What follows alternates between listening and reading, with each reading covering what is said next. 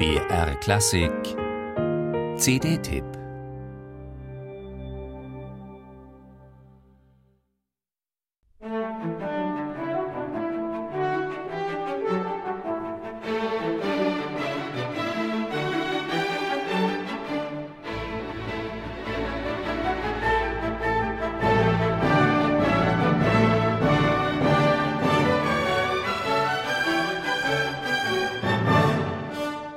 Mitte 20 war Johannes Brahms, als er am Detmolder Hof seine beiden Serenaden schrieb.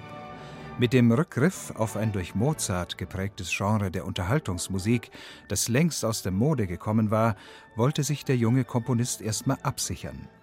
Dabei beschritt Brahms aber schon neue Wege. In der ersten Serenade tauchen plötzlich romantische Walzerklänge auf, die es so bei den Wiener Klassikern noch nicht gegeben hätte.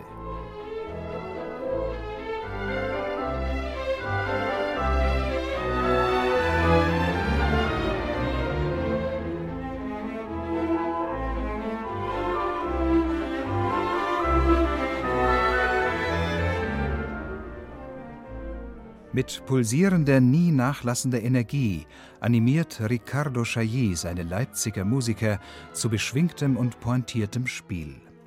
Die auf Arthur Nikisch zurückgehende Brahms-Tradition des Gewandhausorchesters kommt ihm dabei natürlich zugute, aber Chailly setzt durch rhythmische Prägnanz und markante Artikulation erfrischend neue Akzente.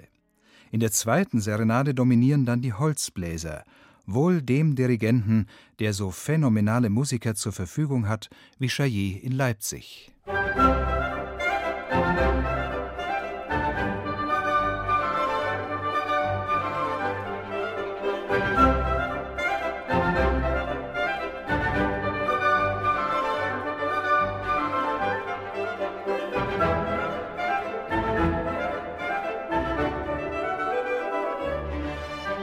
Der abgedunkelte Klang der zweiten Serenade resultiert daraus, dass Brahms hier auf die Violinen verzichtet.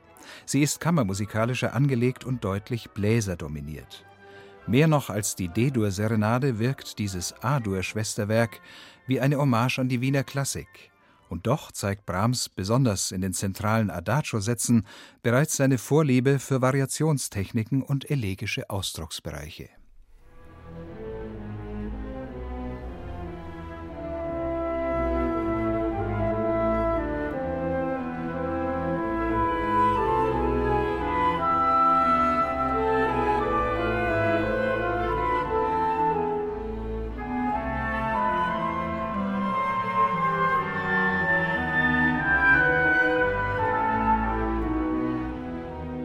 Die symphonischen Ambitionen des Spätentwicklers Brahms werden in seinen beiden umfangreichen Serenaden, die komplexer sind als sie klingen, offenkundig.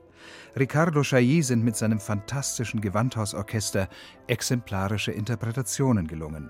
Schlackenlos klar, detailgenau und klanglich hochdifferenziert. Manchmal treibt er seine Musiker mit seinen zügigen Tempi an die spieltechnischen Grenzen. Ein Plus an Brillanz, Werf und Spielfreude ist der Gewinn.